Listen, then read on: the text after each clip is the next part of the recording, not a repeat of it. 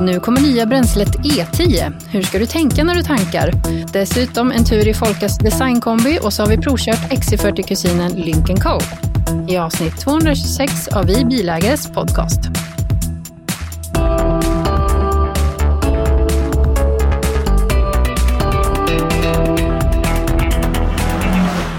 Hej på dig som lyssnar, det här är alltså Vi Bilägares podcast. Jag heter Maria Dahlin och säger välkommen till Claes Garin. Hur är läget? Hej, det är väldigt bra. Ja. Vi har lämnat tidning här alldeles nyss. Så det kommer ett nytt färskt nummer snart med spännande innehåll. Adrenalinet var på topp innan lämning, eller?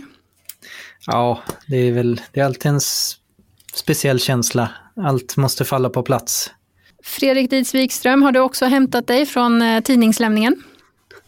Ja, men det har jag väl. Det var inte så stressigt den här gången tyckte jag, men det är alltid skönt när tidningen är färdig.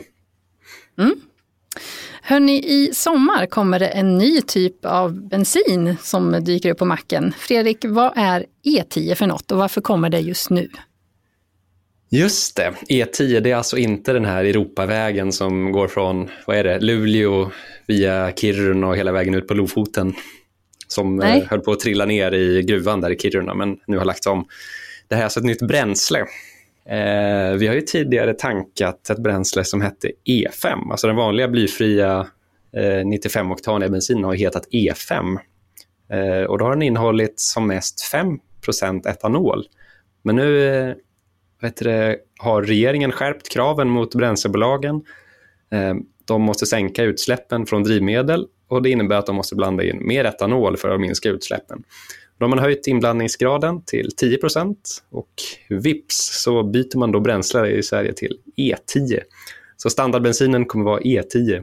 Den kommer fortfarande kallas blyfri 95-oktan, men E10, det kommer vara ett märke på handtagen och pumparna som visar att det är E10, och den här förändringen införs i augusti. 1 augusti då ska alla pumpar vara ommärkta på landet. Så jag tror det är 2700 mackar. Men vad bra då. Då är det bara att tanka som vanligt i alla bensinbilar, eller? Ja, nästan i alla fall. Alla bilar är inte godkända för det här bränslet ska sägas då. Men de allra flesta är det, så för de allra flesta är det här en ganska odramatisk förändring kan man väl säga. Liksom, över en natt så blir ju faktiskt de allra flesta bensinbilarna lite snällare mot klimatet eftersom etanol är förnybart och då anses klimatutsläppen minska och det är ju bra.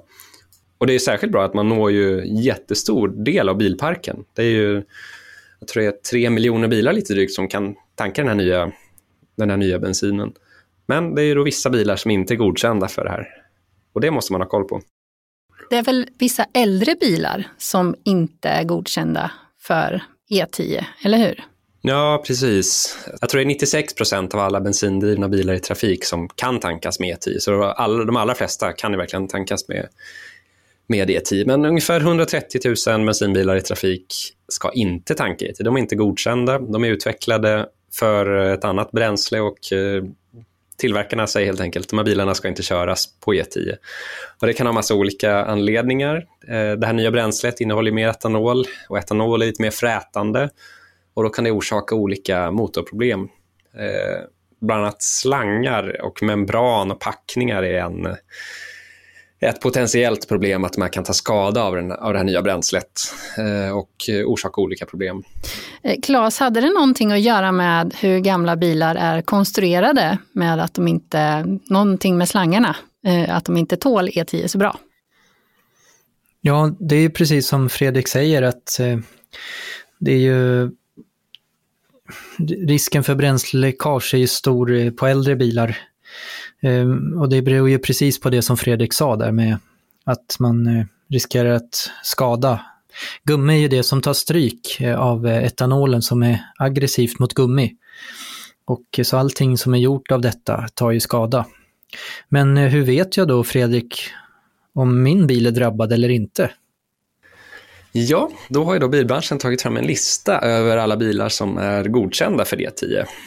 Och man påpekade också att om bilen har krav på högre oktantal än 95, då ska det följas. Då ska man tanka 98-oktanig bensin som kommer fortsätta säljas framöver, ska sägas, för det kommer bli den alternativa bensinen som de här icke-okända bilarna får tanka. Så de får köra på 98-oktan efter 1 augusti. För det är bränslebolagen skyldiga att tillhandahålla ett alternativt bränsle. Men det behöver inte vara på varje mack, så man kan behöva kanske leta lite mer på orten. 98-oktan kommer inte finnas överallt. Men i den här listan då, som branschen har tagit fram, då står det då klart och tydligt vilka bilar som är godkända. Jag tar något exempel här från listan. Volvo, då är alla lanserade från och med 1976 godkända för E10. Förutom S och V40 med 1,8 liters direktinsprutad bensinmotor som byggdes mellan 95 och 2001. De bilarna är inte godkända. Så de här tidiga direktinsprutade bilarna, det ser man hos flera andra märken, är inte godkända. Det funkar inte med den här nya bensinen. Men framförallt är det då äldre bilar, framförallt bilar över 30 år. Men det finns några intressanta undantag, tycker jag i alla fall, om man tittar i den här listan från branschen. Till exempel Toyota Avensis, tillverkad så sent som 2008 med 2-liters motor. Den är inte godkänd. Så en bil från 2008, så det är inte en så gammal bil. Den är inte godkänd. Så det finns... man måste ha koll på det här, särskilt om man har en lite äldre bil. Och... det kommer ju vara märkning på mackarna, både på handtaget och på pumparna. Men de är ganska små, de här märkena. Jag vet inte om ni ens har sett den här märkningen idag. För idag står det E5 på pumparna och på tankhandtaget. Har ni sett dem ens? Ja, jag reflekterar ofta över dem på pumphandtaget. För på macken där jag tankar, det ska ju vara en cirkel om det är bensin. Och så ska det vara en fyrkant om det är diesel runt den här. Men min mack har gjort fel, så att på bensin så är det en fyrkant. Jag har också sett det där. Att vissa mackar har fyrkant på bensin, trots att det ska vara cirkel. Men de är ju så himla små, de här märkningarna också. Det är en 3/3 frimärke ungefär. Visst är det också så att på handtaget, det är det ni pratar om nu, va? För jag tankade senast igår kväll och då registrerade jag att på själva bensinpumpen så står det ju de här klassiska 95-98. Och sen på pumpamtaget så står det E5 och E10 och i tanklocket. Är det så man hittar den här märkningen? Ja, precis. Så alla bilar som är tillverkade efter 1 oktober 2018, de har E10-märkning i tanklocket. Så där är det lätt att se då, den här bilen är godkänd för E10. Och faktiskt alla bilar som tillverkats efter 1 januari 2011 har en EU-godkända för E10, och då ska det inte vara något problem att tanka det bränslet. Vi ska säga också att den här listan finns även på Vi Bilägares hemsida för er som är intresserade och vill kolla just eran bilmodell. Men en annan sak också, vad händer med bränsleförbrukningen då när man tankar E10? Det är ju väldigt relevant, för det är ju annat innehåll i den här soppan. Det är mer sprit i soppan, mer etanol i soppan. Och etanol har ett lite lägre energiinnehåll jämfört med fossilbensin. Så branschen räknar med att med den här högre inblandningen, då kommer bränsleförbrukningen med E10 att öka med ungefär 1,8% jämfört med dagens E5-bensin. Kanske inte jättemycket, men utslaget på ett år, det kommer bli hundralappar. Och det kommer märkas i plånboken. Förbrukningen kommer öka. Också skillnaden mellan... så den verkliga förbrukningen och den angivna på pappret kommer bli större i framtiden, eftersom bilarna, när de bränsle mäts, så är det med ett certifieringsbränsle, och nu går Sverige över till det här E10-bränslet. Det kommer bli större skillnader helt enkelt. Så det blir större skillnader i vad de kommer fram i mätningarna och vad som verkligen blir i verklig körning här i Sverige, för att det kommer inte stämma överens med... det kommer bli större skillnader. De här skillnaderna har ju minskat lite på senare år, ska sägas, när det har införts en ny mätmetod för bränsleförbrukning, WLTP, som är lite mer realistisk än den tidigare mätmetoden. Så det har gjort skillnader, att det blivit mindre skillnad mellan siffran på pappret och siffran i verkligheten. Men nu kommer den skillnaden öka lite grann. Visserligen 1,8%, men ändå. Och den körcykeln, Fredrik, tar ingen hänsyn till etanolinblandningen, låter det som. Nej, det är ett certifieringsbränsle som inte har den här inblandningen. För det borde ju vara smart, tycker jag, om nu de europeiska bilägarna ska förstå bränsleförbrukningen, som det har varit mycket diskussion kring, hur fel den har visat. Om de nu inför E10 i hela Europa, så borde det vara ganska smart att även anpassa WLTP-siffrorna efter det. Sen är WLTP en världsstandard och måste hänsyn till att det är olika drivmedel runt om i världen. Kanske har med det att göra också. Men inte bara högre bränsleförbrukningen är ju räkna med. Bränslepriserna kommer med största sannolikhet påverkas av det här också. Etanol är dyrare än fossil bensin och om man blandar in mer, ja, vad händer då? Priset kommer gå upp. Men bränslebranschen kan inte säga med hur mycket idag, men klart är att bränslet kommer, alltså produkten kommer bli dyrare. Får se vilket utslag det kommer få på pumppriset, men ja, man får nog räkna med att det kommer bli dyrare att köra på bensin framåt. Och den här förändringen, ja, regeringen är medveten om ju att etanol är dyrare och att förbrukningen kommer gå upp. Men man har inte infört någon slags kompensation, någon slags skatterabatt på bränslepriset eller så. Så ja, det är bilisterna som får betala för den här förändringen. Så det kan alltså bli en förändring från natten mellan 31 juli och 1 augusti då i pris vid mackarna? Ja, det blir en dyrare produkt som bränslebolagen kommer pumpa upp och ja, de vill nog ha betalt för den, kan jag tänka mig. Jag skrev ju om etanol för 2 år sedan och där såg man ju då hur marknaden varierar kraftigt beroende på tillgång och efterfrågan. Och även när handspriten skulle ut till alla världens människor så steg i priset på etanol för det blev sämre tillgång på den. Nu är i och för sig corona snart överstökat, men det är ju klart känsligt bränsle som vi får hoppas också att man satsar på svensk tillverkad etanol. För vi har ju en otroligt fin möjlighet att producera etanol i Sverige, men den tas ju inte tillvara på i dagsläget. Utan den går i princip bara på export. Så där hoppas man att politikerna ser till att våra svenska bilar kan använda den svenska etanolen. Mm. Det skulle vara trevligt. Jag kan väl säga också att branschen verkar lite nervös över hela den här förändringen. Jag blev själv kontaktad efter publicering av en representant från branschen som tyckte att vi var lite för alarmistiska i vår rubriksättning på vår hemsidan. Vi hade skrivit att det här nya bränslet kan skada äldre bilar, vilket det också kan, men det kanske är ett mindre antal än det stora flertal som kan tanka det här bränslet. Men rubriken hade ju täckning så att säga. Men jag tror att man är ganska rädda för att det ska bli samma opinion mot det här bränslet som det blev i bland annat Tyskland och Finland. För det här bränslet infördes där redan för 10 år sedan. Och då blev det en ganska utbredd misstro mot det här bränslet. Jag vet att biltillverkare gick ut och menade att det här bränslet kunde vara skadligt och många blev oroliga. Man ville inte att sin egen bil skulle drabbas och då bojkottade man bränslet helt enkelt. Nu har mycket av det lagt sig och nu kanske flera har blivit vana med bränslet, men jag tror man vill undvika den situationen i alla fall. Så därför är man lite nervösa. Vi får väl se hur det går 1 augusti då. Och som sagt, ni som är intresserade av just er bilmodell eller någon annan, ni kan ju titta på listan som finns på vår hemsida. Och Maria, jag kan väl tillägga där också att Klassiker, våran systertidning här på förlaget som skriver om äldre bilar, har en väldigt trevlig artikel som handlar om bilentusiaster och hur de ska hantera det här. Det finns slangar att köpa som klarar etanol om man håller på att renovera äldre fordon. Mm.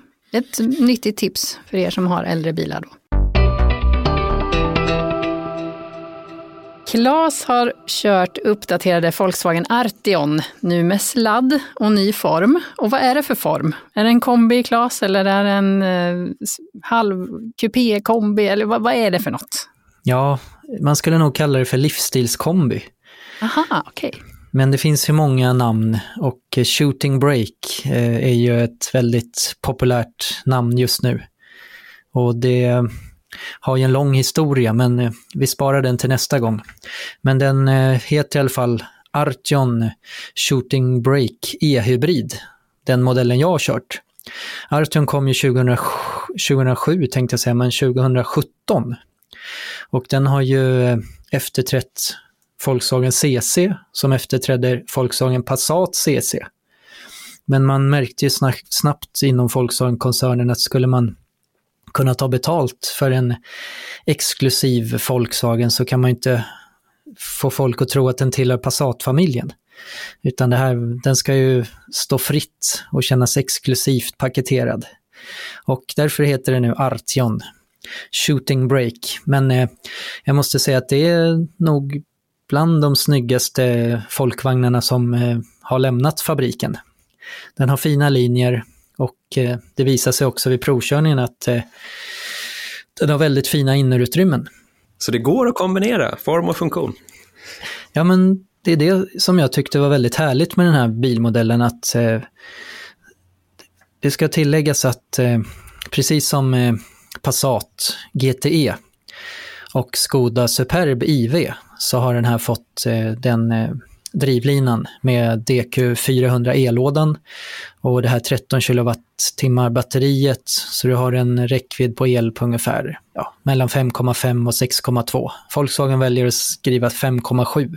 Samtidigt så är det lite dumt att jämföra den rakt av med en Passat GT som många gör. För den här är nämligen byggd på samma hjulbas som just Škoda Superb.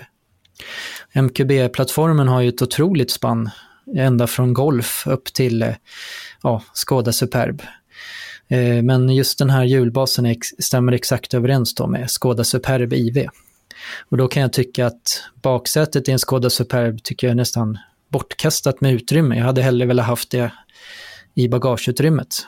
Och jag tycker att disponeringen av den här Arteon Shooting Brake blir väldigt bra. Med den här långa hjulbasen som man då har kunnat få till en väldigt vettig bil med den här långa hjulbasen. Mm, så det finns gott om plats för baksätespassagerarna också, men samtidigt ett vettigt bagageutrymme. Ja, absolut. Det man ser är ju att de här laddhybridderivaten på den här plattformen, de har ju lite sämre lastvolym. Och jämför man med en GTE Passat som har 483 liter lastvolym utan fältbaksäte då, så ligger Arteonen inte bara några tiotal liter under 450 cirkus. Så att det är inte jättestor skillnad. Och bilen har generellt en väldigt hög åkkomfort. Den har även såna här karmlösa sidorutor såklart. Det hör ju till det här konceptet som vissa även kallar för Gran Turismo. En ganska slank kupé-liknande bil som man ska kunna åka hyfsat fort ner mot kontinenten. Det är väl den här klassiska bilden av vad man använder en Gran Turismo till. Även kallad GT då. Men jag tycker faktiskt att kan man tänka sig att hålla sig borta från de populäraste familjekombisarna och de vanligaste SUVarna. Och då handlar väl inte om att man ska tvinga någon, men det är i alla fall ett ganska spännande komplement om man tycker att man vill ha en bil som ingen annan har. Och vissa är ju lagda åt det hållet att man vill ha något som känns lite roligare och som där det inte står 10 likadana bilar på villauppfarterna på gatan. Mm. Men då kommer vi ju till det här, om man nu ska köpa den, då kommer vi till argumentet pris. Vad kostar en Arteon Shooting Brake laddhybrid? Ja, men absolut. Den frågan är ju berättigad. För det är inte så att Volkswagen tänker sig att vi lyxpaketerar en Passat GTE och sen så kostar den lika samma. Men det är klart att de vill ha betalt för det här. Och då är det jämfört med en Passat som kostar, och då är det fortfarande Sportkombi GTE som jag jämför med, alltså laddhybriden som kombi i Passatutförande. Den får du betala 469 900, 470 000 med andra ord. Och vill du ha en laddbar Arteon med den här snygga kombikupén, då kostar den 530 000. Så det är 60 000 kronor upp. Vad tycker ni? Är det värt det? Det är väl inga pengar jag har direkt att lägga mobil. Men jag vet inte hur folk tänker heller, just att att det är ju fortfarande en Volkswagen. Om man tänker att det är det motiverat med det priset och liksom att det ska vara folkligt. Och, jag tror man får tänka bort de tankarna Och det vill nog Volkswagen också att du gör. Ja. Det här är inget folkligt tråkigt, utan det här är en lyxförpackad Gran Turismo. Men frågan är verkligen berättigad, och det är ju, jag tittade även på Audis varianter, för att det är ju det som är Volkswagens lyxmärke. I och med att den är så stor, den här Arteonen, så är det ju ganska taskigt att jämföra med en A5. Den är faktiskt 13 cm längre än en A5 Sportback. Så den är betydligt större, och jämför man den då med en Audi A7, så det, som är en riktigt stor lyxkupé, då börjar den bara på, ja, då får man lägga till ungefär 27 000 kronor, men då är det ju ingen laddhybrid. Och jag vet inte vad laddhybriden kostar, men där ser man ju att förmodligen får man ju kliva upp 100 000 minst till om man ska ha en Audi. Så det kanske finns ett segment där det precis, det finns pengar för en lyxfolka, men det saknas pengar för en Audi. Mm, kanske. Ja, men du säger ju, Claes, att det är en bil för motorväg, att det är en så här lyx kryssare man ska köra långt med och sådär. Och sen är det en laddhybrid. Går det ihop bra? Är det liksom vettig räckvidd och funkar drivlinan bra på motorväg och sådär? Hur var det när du körde? Ja, jag tycker... Jag provkörde i Škoda Octavia IV, och jag tycker att de mindre MQB-bilarna med kortare hjulbas har svårare att hantera den här extra vikten över bakaxeln. Och jag vet inte riktigt hur de har löst det, men när jag kikade på totalvikten så är det inte jättestor skillnad på Arteon laddhybrid och den vanliga. Så de har helt klart lyckats skapa en bättre lösning med de här större laddhybriderna med den längre hjulbasen, för att i vanlig körning så är det betydligt bättre åkkomfort i sidled när man kör på landsväg i ganska kurviga trakter. Så har man inte alls den här sidoförflyttningen som jag upplever som problematisk på de mindre laddhybriderna. Den sköter sig galant, tycker jag, Arteon, och har en jättefin åkkomfort, tyst och bekväm. Sen även om den ser lyxig ut på utsidan, så tycker jag väl att insidan saknar en del lyxattribut. Det är väldigt mycket Passat invändigt.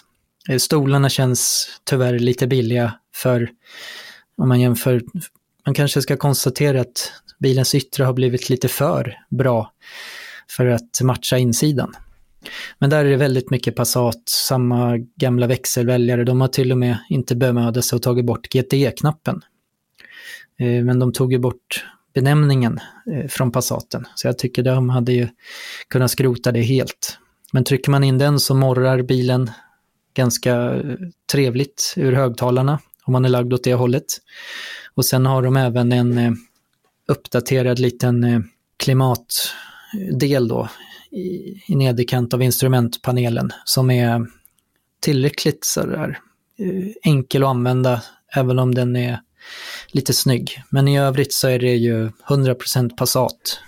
Jag var ju med dig och hjälpte att fotografera den här bilen, Claes, och jag håller med, den är ju riktigt snygg, och särskilt i den här röda kulören som den provbilen som vi hade var målad i. Men jag är lite intresserad, finns den i billigare versioner här? Finns det någon... Alltså en liten diesel eller bensinare bara? Eller måste man ha laddhybrid för att köpa en Arteon? Nej, det behöver du inte.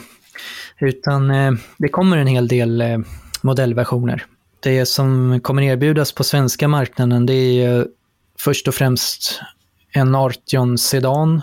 Och precis som Shooting Brake då, så finns den med en bensinare TSI 150 hästars framhjulsdrift. Och sen så har vi laddhybriderna, e-hybriderna då, som de kallas. De har systemeffekt på 218 hästar, precis som i Passaten. Och sen finns det också ett dieselalternativ på 200 hästar.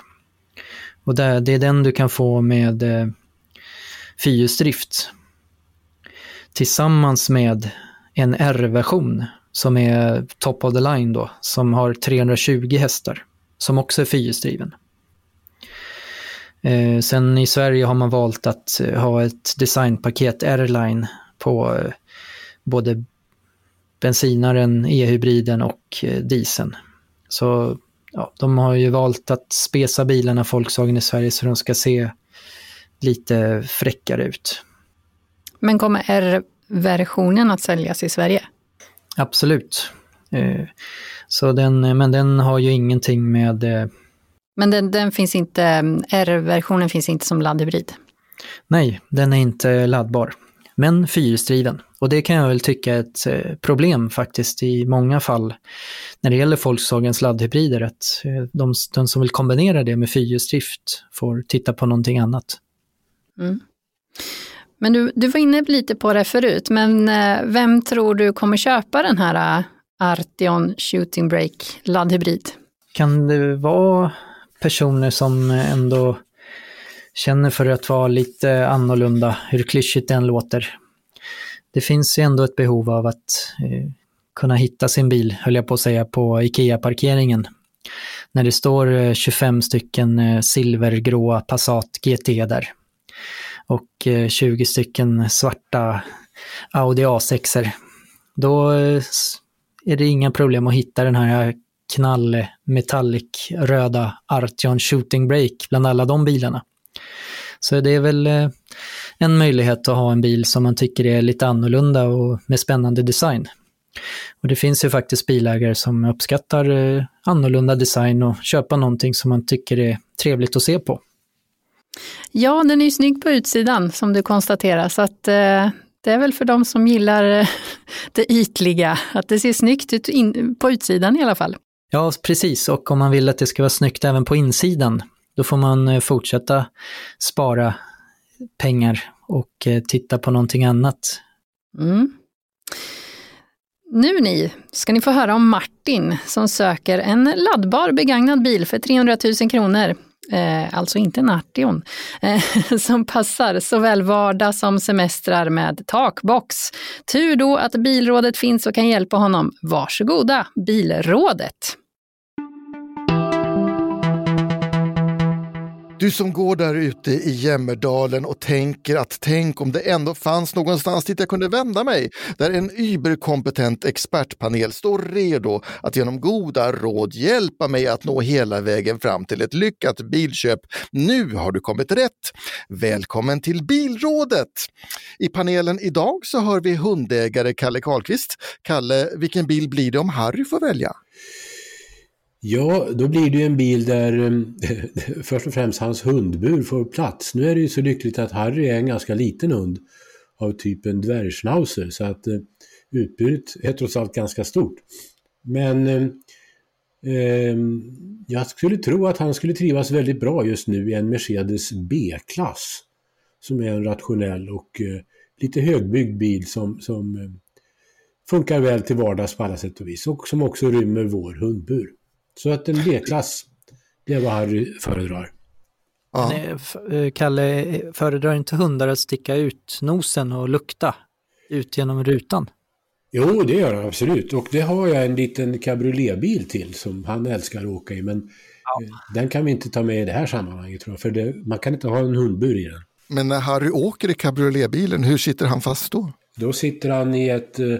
av geprüfte Sicherheit stämplat hundband som man sticker ner i bälteslåset på passagerarsidan. Ja, ett CD liksom så. Eller sån här, ja. Mm. Ja. Medverkar idag gör också mannen som gav frukost i bilen ett ansikte. Välkommen Claes Karin. Tackar. Och det är inte bara en kopp kaffe som slinker ner. Du har berättat att du gärna äter müsli när du sitter och kör långtidsbilen på väg till jobbet. Ja. Det är det bästa tycker jag, med fil och banan och müsli blandat i köket hemma. Så man inte håller på med något extra krångel i bilen. Nej, Nej, det hade varit orimligt. Jämfört med att äta en skål müsli i bilen. Ja. Och Anders Helgesson, kan inte du berätta vad du tänkte när du hörde första gången att Claes sitter och käkar müsli i långtidsbilarna på väg till jobbet? Det bara svartna, det var inga tankar, det var bara mörker. Men och sen gick jag ner och tröstdammsög glasbil. Herregud, jag har ju dessutom lånat Anders långtestbil nu på en tur till Ramenberget. Och när min fru kom ut från OKQ8 i Sveg, tror jag det var. Liksom vänta, jag ska bara ta med lurarna. Med famnen full med chokladbitar och bars och liksom, här är någon som vill ha, började jag bara tänkte nej, jag hann inte stoppa dem, så nu har jag gnuggat bort alla små chokladfläckar noga. Du menar gnuggat in dem djupt ner, så det är svårt. Jag har införskaffat en våtdammsugare till garaget, så det här kommer lösa sig. Nils Svärd har mig veteligt inga husdjur, men väl två små barn som gärna åker i bil. Vilka regler gäller för snacks i baksätet, Nils? Är det tillåtet med kexchoklad? Nej. Problemet är att det inte alltid är jag som sitter ensam i bilen, utan min fru ibland skjutsar barnen, och hon är betydligt mer liberal på vad man får äta. För jag har ganska strikta regler vilken frukt som är okej och vad som man kan ge dem. Granatäpple inte okej, va? Nej, det går under den kategorin. Vanligt äpple är jättebra, det är den bästa frukten. Men så håller på med banan och bananskal, och så håller på att skala clementiner. Jag förstår inte riktigt. Ja, fruktar man kan äta upp kärnhuset också, som päron. Då kan man nästan äta pinnen också. Så blir det inga saker kvar. Anders, finns det något som man får äta i bilen? Ja. Ahlgrens bilar är inte så dumma, men man får inte tappa dem, för om det blir varmt så brukar de gegga ihop, men egentligen så ska man ju inte äta någonting. Men det är inte så enkelt, bara man är försiktig så går det ju att äta ganska mycket, men man får vara beredd. Det är man ju inte. Nej, det är just det. Fast skillnaden mellan dig och mig, Anders, du tycker ju om att städa, så du kanske inte gör så mycket liksom, om du skjutsar någon som ändå ätit igen. Du ska ändå städa bilen i alla fall och ändå köra våtdammsugaren liksom, så att om det har kommit någon liten apelsinfläck så kanske inte det är hela världen. Nej, då. Men den där smoothien som någon hade hällt ut i Clion förra årets långtestbil, den är ju inte okej. Men var inte det en filomysli? Nej. Nej, jag har hört från säker källa att det var en smoothie från en mindre passagerare som misslyckades. Ja, men det är sånt som händer. Vi är alltså samlade här för att ge råd till en av våra vilsna lyssnare. I det här fallet så är det Martin som har skrivit till bilrådet på adressen redaktionen@vibilagare.se för att be om hjälp. Fredrik, kan inte du berätta lite mer om vad det är som Martin söker?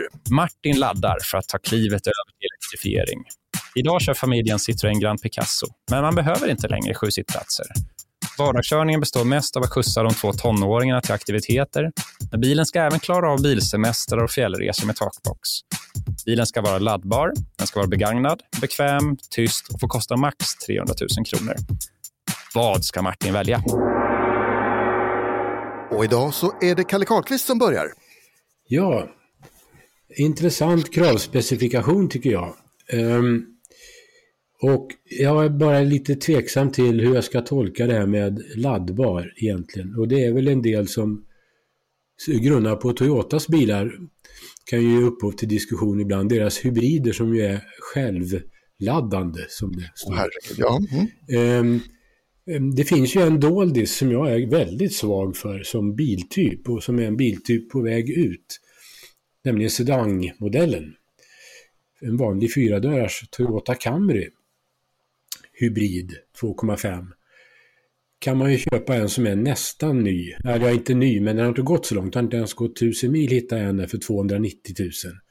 Oj. Det tycker jag är en ganska mysig bil. Det står ju faktiskt i specifikationen att den ska vara tyst. Bekväm och tyst. Så att det är faktiskt mitt första val, en Toyota Camry. Jag hade länge en, det är lite tråkigt kanske, man rekommenderar Kia och Hyundai hela tiden i den här serien, men en Kia Niro plug-in hybrid kan man ju faktiskt också köpa för under 300 000. En 2020 som har gått lite drygt 1000 mil. Det är inget dumt alternativ. Men det är det där med tystheten som är lite grann av ett frågetecken för Kia trots allt. Så att, nej, jag röstar på en Toyota Camry, och så får man ta det här med självladdande hybrid med för vad det är helt enkelt. Mm. Förlåt, med ärlighetens namn, Camry var ju inte supertyst heller. Den hade ju det här, det känns som att Toyota är väldigt känslig i deras nya plattform för just grovt vägbuller. Det gick igen även i den dyrare bilen. Men inte det Lexus-plattan i den? Ja, däremot går man på IS så blir det mycket bättre. Där är ju påkostad isoleringen. Camryn var ju lite kinkigare med luftbuller. Både Mondeo och Škoda och Superb var tystare än Camry. Ja, Mondeo är riktigt tyst och fin faktiskt. Mm. Ja, det talar i för sig då emot Camry, men jag gillar den som biltyp ändå, och jag står fast vid att jag har den som mitt alternativ. Och den är väldigt bekväm. Väldigt bekväm. Mysig bil i övrigt. absolut. Och man slipper det här. Wee! Klas, nu är det din tur. Ja, men det här var verkligen en no-brainer. Jag beklagar min dåliga fantasi i de övriga bilråden som har varit. Det finns ju en massa roliga bilar verkligen som man skulle kunna tipsa om, men det är ju det här att det ska vara lite praktiskt och förnuftigt. Men här finns det bara två bilar som sagt, och det är Mitsubishi Outlander om du vill ha en sub, eller Passat GT sportkombi om du vill ha en vanlig svennekombi. Och vad tror du Martin vill ha då? Ja, har vi några tecken på att han skulle vilja känna sig lite äventyrlig? Han kör Citroën Grand Picasso, då tror jag inte hans... han har inte så höga krav på kvalitet. Men på komfort. Men, så jag tror faktiskt att han skulle nöja sig med en Passat... Eller han vill ha en Passat GT Sportkombi. Okej. Okay. Men det jag skulle säga där var egentligen att... Mitsubishi Outlander skulle passa minst lika bra. Och sen har vi faktiskt till Passatens stora styrka utsett den till förra årets bästa testbil väl, Nils? Ja, tror vi. Det var ju årets testbil 2020. Ja. När vi vägde ihop alla mätdata. Bra strålkastare, bra ljudkomfort, bra innerutrymmen, lastutrymmen. Så ja, tyvärr får inte de fina strålkastarna för den budgeten, så att säga. Den kommer ju senare. Ja, det var ju, men jag tycker ändå att av årets bästa bil, det är han värd. Anders, är det nu? Jag har ju också Passat GT på listan. Får man det med elektroniska dämpare och sådär, så blir den ju både tyst och bekväm. Den fyller verkligen liksom checking all the boxes. Ticking all the boxes, vad säger man? Ticking all the boxes kanske. Mm. Men jag säger inte Passat GT, utan jag anar att det ändå kan finnas en sedanman i den här Martin. Så jag säger BMW 530e för att du får den 2018, ungefär 4000 mil på mätaren för en 310 000. Han får vara lite bra på pruta, men det går att få dem för 300 000 särskilt om du går på en privatperson. Men det här är förra generationen då, 5-serie. Spelar det någon roll? Nej, 2018, det är ju bara 3 år gammal bil. Det är fortfarande rätt så. Det är fräscht. Och du åker ju bekvämt, du åker tyst. Och snyggt. Nils, vad säger du? Ja, jag håller med på 530, så att också kikade på det. Men jag anar ändå med tonåringar och ändå bilsemester och fjällresor att det finns ett kombibehov här någonstans. Med packningen som ska med, även med takbox. Så att tyvärr finns det bara en som är inne på, det är Passat GT som säger. Det är den som fyller alla funktioner. Sen kan man ju också kika på en Kia Optima kanske, men det känns som att han kör mycket korta sträckor, han kör även på aktiviteter, även vintertid, och varken Optiman eller de här Niro laddhybriderna har den här värmepumpen som gör att den vill starta bensinmotorn vintertid för att ge värme i kupén. Passaten har ju sådana här luftväxlar liksom. Så att, och de finns ett enormt utbud på Passat GT-marknaden. De börjar väl någonstans ner på 230 och går upp. Gamla tjänstebilarna börjar komma in nu liksom. Ja, precis. Så att där kan man verkligen välja och vraka, som Anders säger. En sån med det här adaptiva chassit är ju klockrent om man kommer från Citroën-komforten. Jag har faktiskt listan här om, när ni pratar priser.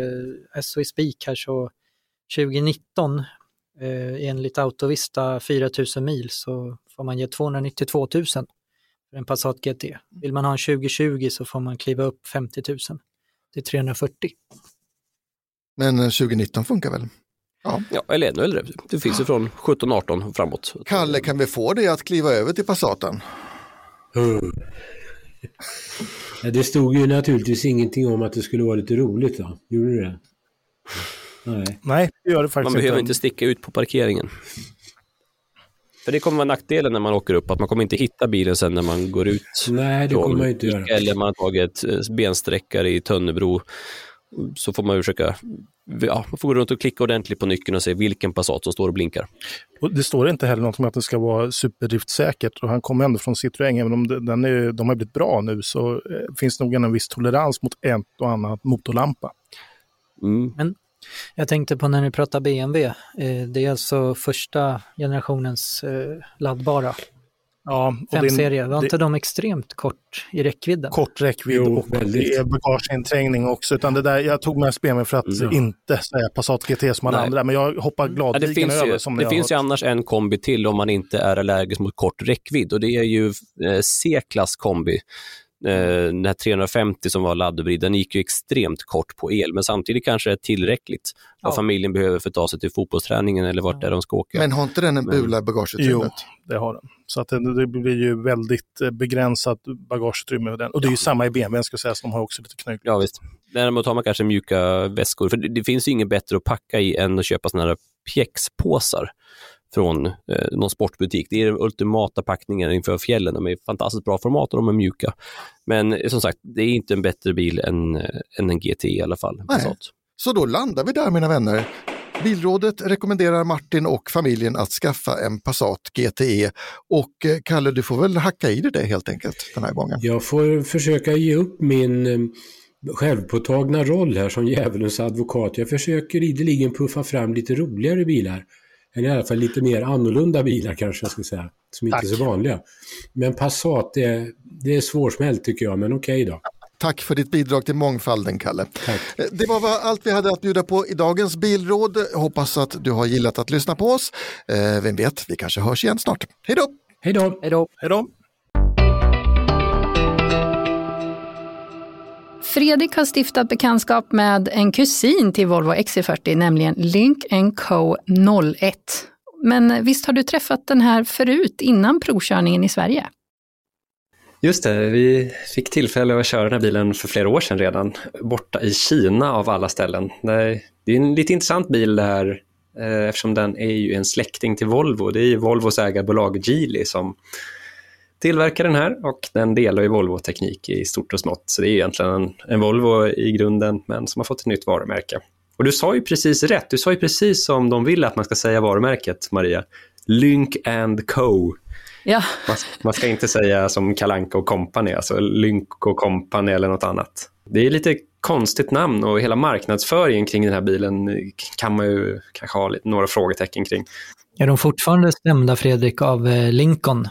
Jag såg att det fanns en stämningsansökan att namnet var för likt Lincoln, Lincoln Co. i USA. Jag vet faktiskt inte hur det har gått med det där. Jag noterade också, det var ju för flera år sedan det där. Ja. Så jag vet inte hur processen har gått. Vi får väl konstatera att Lincoln Co. vann den striden då, eftersom de fortsätter att tillverka bilar med det namnet. Jag vet inte om de kommer säljas i USA. Men ja. Men en sak som är intressant tycker jag med hela marknadsföringen kring det här märket, eftersom jag har skrivit om den här, man får ju numera sån här anpassad marknadsföring för man är en Facebook-användare. Så i mitt flöde dyker upp massa reklam om den här bilen nu, eftersom jag precis har skrivit om den och varit inne en del på deras hemsida. Då får jag upp annonser som med budskapet, det här är ingen bil. Jag vet inte, vad säger ni om det? Jag greppar inte helt marknadsföring. Man ville göra någonting annorlunda. Jag vet inte, vad säger ni om det? Det låter som en väldigt krystad konstinstallation. De har ju lite olika inställning där i bilbranschen onekligen. För jag satt ju och lyssnade på Care by Volvo. Och de säger ju verkligen att det här är som att klicka hem ett par skor. Fast du klickar hem en bil. Och då är det i och för sig en privatleasing då. Så att du köper ju inte bilen, men du abonnerar på den.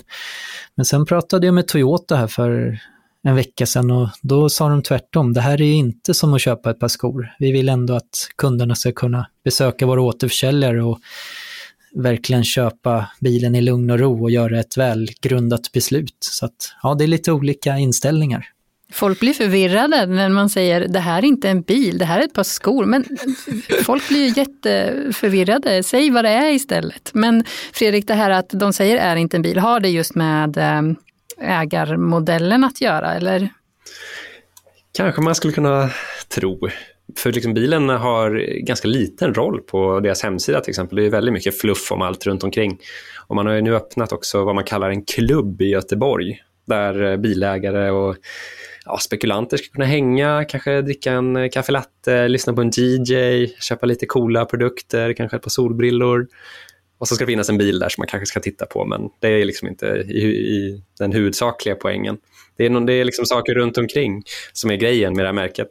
Men alltså, får man bara komma in när man har en Lincoln Co, eller får alla komma in på den här klubben, eller vadå? Jag tror att den är öppen för alla.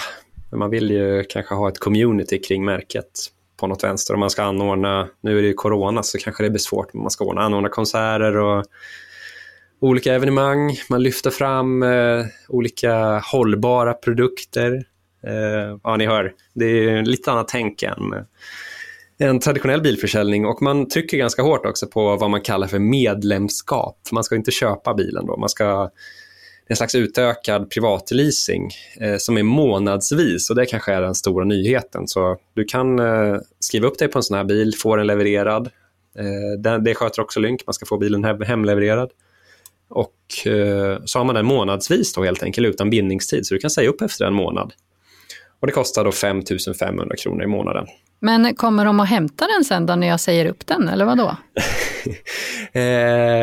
Just den detaljen vet jag inte. Men jag vet att de ska kunna stå för hämtning och lämning vid service till exempel. Och eftersom det är en Volvo i grunden så kan ju den lika gärna servas på Volvo-verkstäder. Så det är där det kommer ske. Men bakom allt det här ska man ju säga då, det finns ju en bil verkligen bakom det här som inte är så dum.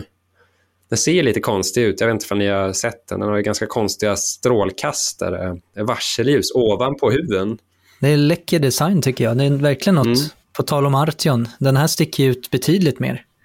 Ja precis, och den säljs bara i två olika versioner, en svart och en blå. Så det liksom finns inga tillval att göra någonting, som har paketerat bilen på ett lite annorlunda sätt också. Så det är bara få val man kan göra. Och som sagt, den har lite lustiga strålkastare ovanpå huden som man till och med ser från förarplats. Du ser skenet från förarplats, och det är blinkers där uppe också, så man ser hur det blinkar liksom uppe på huden. Det är lite annorlunda. Stör det på något vis, eller funkar det? Nej, det tycker jag inte. Det är bara en rolig detalj.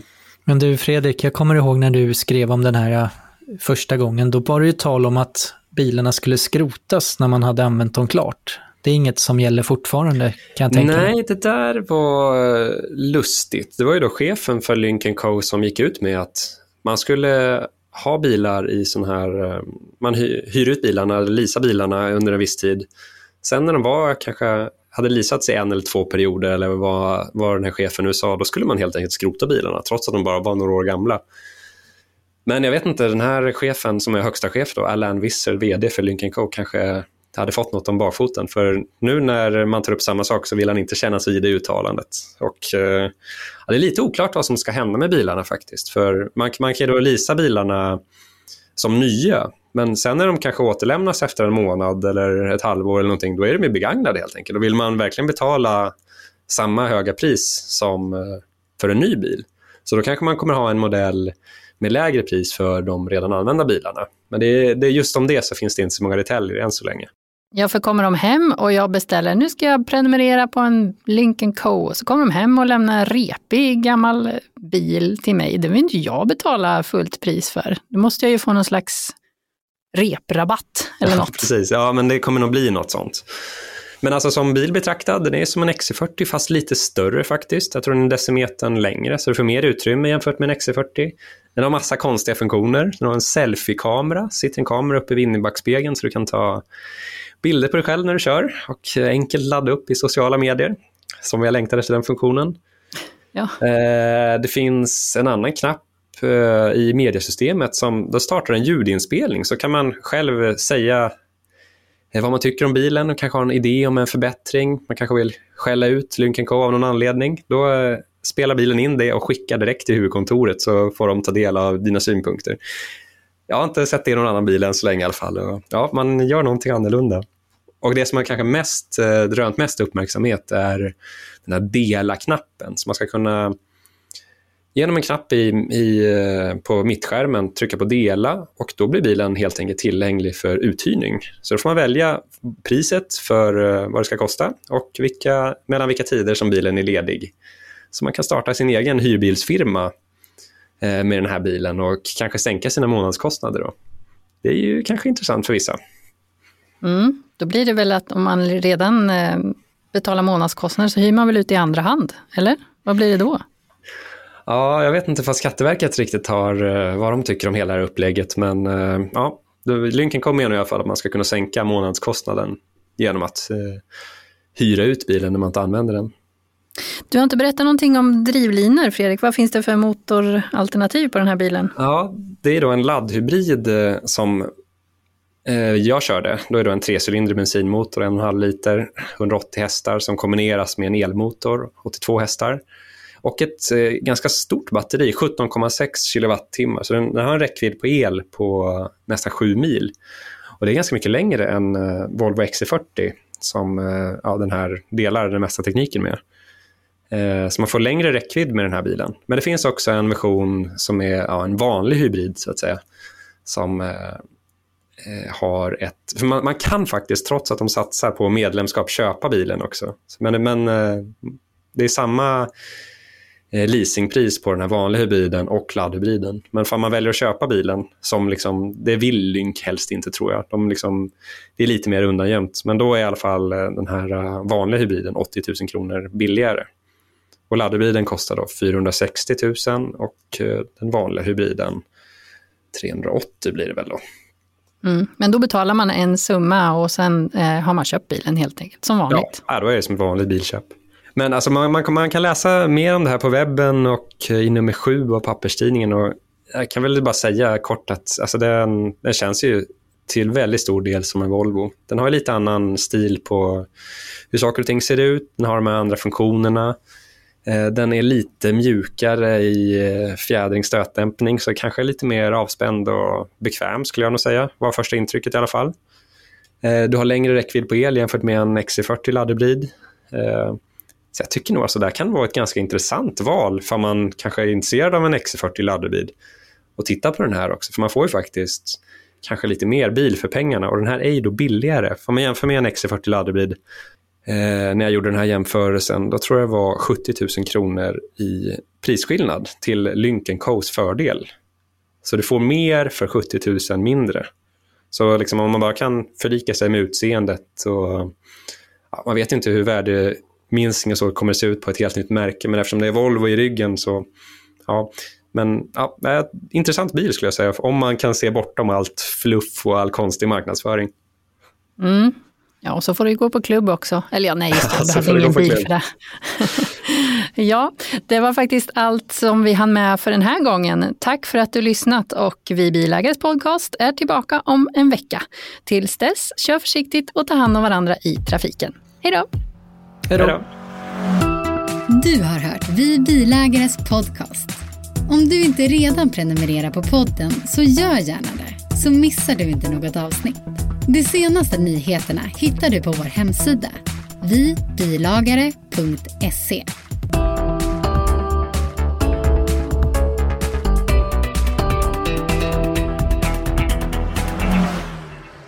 Du har nu lyssnat på Vi Bilägares podcast, Sveriges bästa podd om nya bilar. Känner du dig nu sugen på något som är lite mindre aktuellt? Ratta över till Studio Klassiker, tidningen Klassikers podcast. Här diskuterar Klassikers redaktion allt som har med klassiska bilar att göra. Vi kör, vi mekar, vi våndas och vi skrattar. Sök efter Studio Klassiker där poddar finns. Du kan också hitta Studio Klassiker på www.klassiker.nu/podcast. Vi hörs!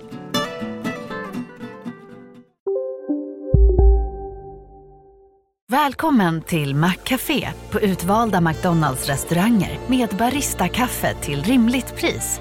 Vad sägs om en latte eller cappuccino för bara 35 kronor? Alltid gjorda av våra utbildade baristor.